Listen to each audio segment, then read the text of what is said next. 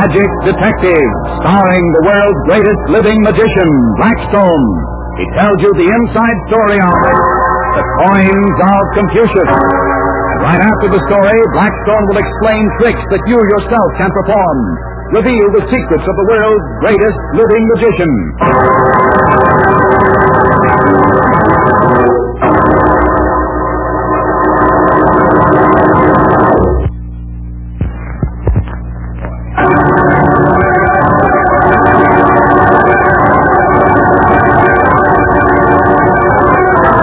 And now, stand by for Blackstone, the Magic Detective. My, but that's a wealthy sound, Blackstone. Don't tell me you're going to do a trick without borrowing money from me. I could with these magic coins. And boy, are they magic. Don, those coins once told him who stole the pearl pendant of the Dowager Empress of China. The coins told him. How? I said they were magic coins. Well, I don't see how coins could lead you to a thief. Not unless he left a trail of them behind him, and, well, that doesn't sound too likely. Better tell him how it happened, Blackstone. Well, one day not so long ago, I received a call from my old friend Dr. Morlin, the curator of the museum. The priceless pearl pendant was missing. It's gone, Blackstone. There isn't a sign of it. Well, could someone have walked right out of the museum with it? I thought that at first, but it's impossible. I saw the pendant in the case myself. Ten minutes later, I went back, and it had vanished. In ten minutes, anyone could have stolen it and left the museum. No, no, they couldn't. It was just before closing time, and the museum was practically empty. The doorman testified that no one left the building during that time. There was no other exit, None. then it must have been an inside job. That's the only explanation. That's what I'm afraid of. Could you come over and see what you could find out? Be over right away. Goodbye, Nolan. Get your hat and coat, Rhoda. We're going to the museum. What's up? Has something gone wrong over there, or is this a sightseeing trip? Something's gone wrong. Plenty wrong. Come on.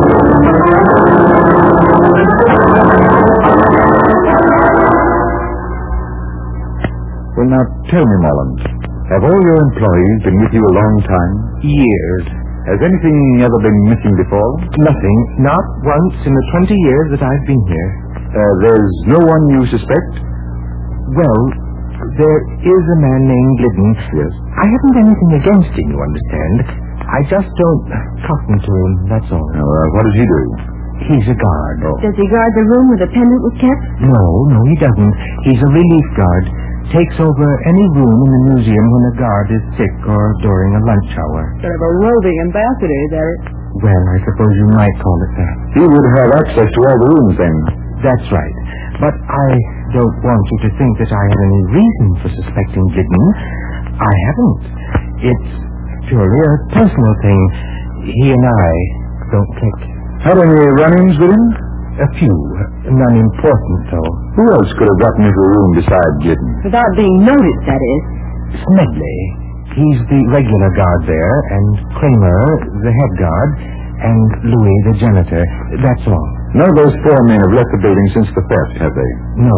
You see, they realize that one of the four stole the pendant, and they're all anxious to have the thief caught so they will be cleared. You mean three of them are anxious, don't you, Dr. Moreland? I beg your. Oh, yes, yes, of course. Well, then, since none of the men have left the building, the jewel must still be here. That's right. You've searched the museum? Of course. But in a place as big as this, it would take us weeks and weeks to cover the ground thoroughly. and even then, there might be nooks and crannies we might miss. Yes, you're quite right, quite right. I suppose I'll have to call in the police. I hate to do that. It wouldn't do my record any good if this got out. Well, there's one thing we can try, Morland, that uh, police can't. What do you mean? We can try to solve the crime by magic. Oh, come now, Blackstone. I called you in for your advice, not to give a performance. Let the maestro try what he has in mind, Dr. Moreland. It might work, you know. Well, it can't hurt to try. What is your scheme? Now, let me see. Those coins over there, they're Chinese, aren't they? Yes, they are. They're very old coins. Yes. Could they be old enough to have belonged to Confucius? Well, there is a slight possibility that they they might have a, a very slight possibility. They did belong to Confucius. At least, uh, that's our story. Oh, but I... Don't disturb the boss when he's making with the magic, Dr. Moran. He knows what he's doing. I hope so. Call the phone in, will you, Morland? Uh, Rhoda, hand me your coins. So, here you are. I'll get the name. What's your plan, Blackstone? Will you see soon, Aunt Rhoda? Will it work? I hope so, for my friend Moran's sake. And here are the men, Blackstone. Ah, good evening. Won't you all sit down, please? What's the idea?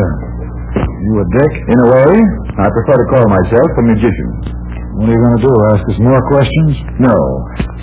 These little coins I have here in my hand will tell me all the answers I want to know. What are you driving at, mister? These coins once belonged to that great sage Confucius, and they're supposed to be endowed with magic powers. I don't get it. Me neither. What do the coins do? I will ask the coins a question. Then I will hand each of you men a little pile of them. You'll hold the pile in your hand, and when you give the pile back to me, the coins will tell me the whole story of the pearl pendant. You're nuts. I've been told that before. Nevertheless, it hasn't failed yet, and I see no reason why it should now. Coins. Coins of Confucius. Who stole the pendant? Who stole the pendant? Now, men, I will have my assistant hand each of you a pile of coins. There will be a different number of coins in each pile. The person with the greatest number of coins will be the one who stole the pendant. Simple, isn't it? If it works, it will. All right, Rhoda, hand the coins around. The usual way? That's right, the usual way. Okay. Here are yours. And yours. And yours. A little stack for you, Glidden. Here, there's a boss. They've all got coins. Now hold the coins between your hands or look at them, whichever you wish. The only thing you must do is separate. Go over to the window or a door or somewhere. Make sure no one else can see how many coins you have. That's right. Now the magic is working. I can feel it. I can feel the magic working. All right, Rhoda. Collect the coins. Bring them each pile to me as you receive it from the men. Right. Uh, here's one pile from Smedley, is that right? That's right. Now I will count your coins, Smedley. One, two, three, four, five. You had five coins. Uh, here are Louis Blackstone. One, two, three, four, five. And Kramer's. One, two, three, four, five. And now may I have yours, Glidden? Yeah. One, two, three, four. Four. That's fine. You only had four coins, Glidden. Yeah, that's right. Looks like your trick didn't work this time, mister. Unless the three men over there are working together. that's possible to your way of thinking, perhaps. Sure it is. Grab Glidden, Allen. He's your thief.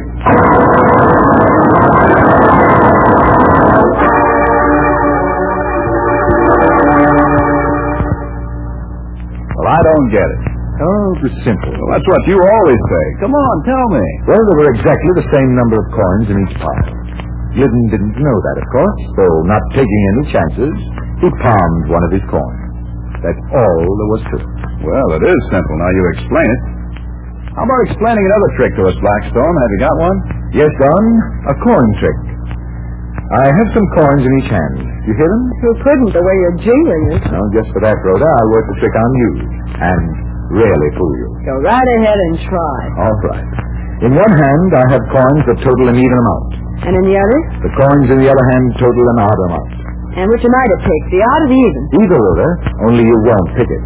You mean, if I say odd, I can't pick the hand with odd number coins? Odd or even, left hand or right, you're sure to miss.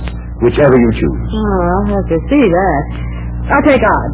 But you're going to get the even. I'll pick odd, and, and I'll pick the right hand. Sure you don't want the left. Suppose I do take the left. Here it is, take it. You can't fool me that easy. I'll still take the right. Is that final? I'll say the odd coins are in the right hand. Sorry, Rhoda, you get the even. Look, just count this money for yourself. Ten, fifteen, twenty. Twenty-two. Yes? Yeah, that's even. You were right. Hey, but wait. What is it, Rhoda? Maybe the coins in the other hand are even, too. Want to add them up? Yeah. There they are. 10, 20, 30, 35. Well, that's an odd number. So you see, Willie, you had a free choice of odd or even, yet you couldn't pick the one you wanted. Well, Uh, maybe you were just lucky, or I was just unlucky. No, that isn't it. This is one trick that will always work. If you can't figure it out, I'll try it on down and prove it. Hmm, Let me think for a minute. All right, Rhoda, go ahead.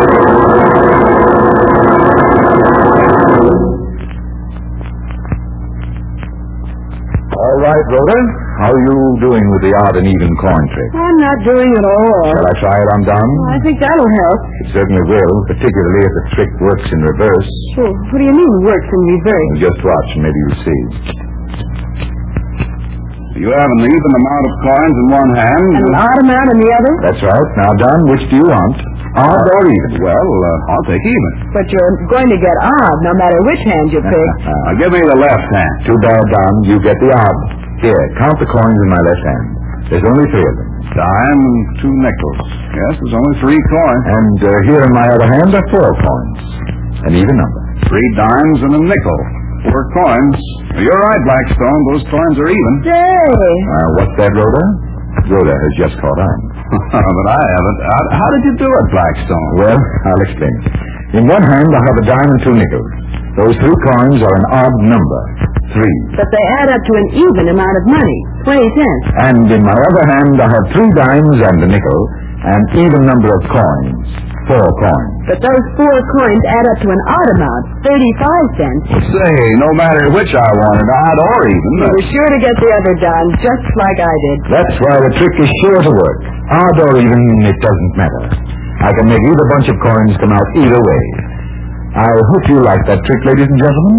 And until next time, this is Blackstone saying good magic and goodbye.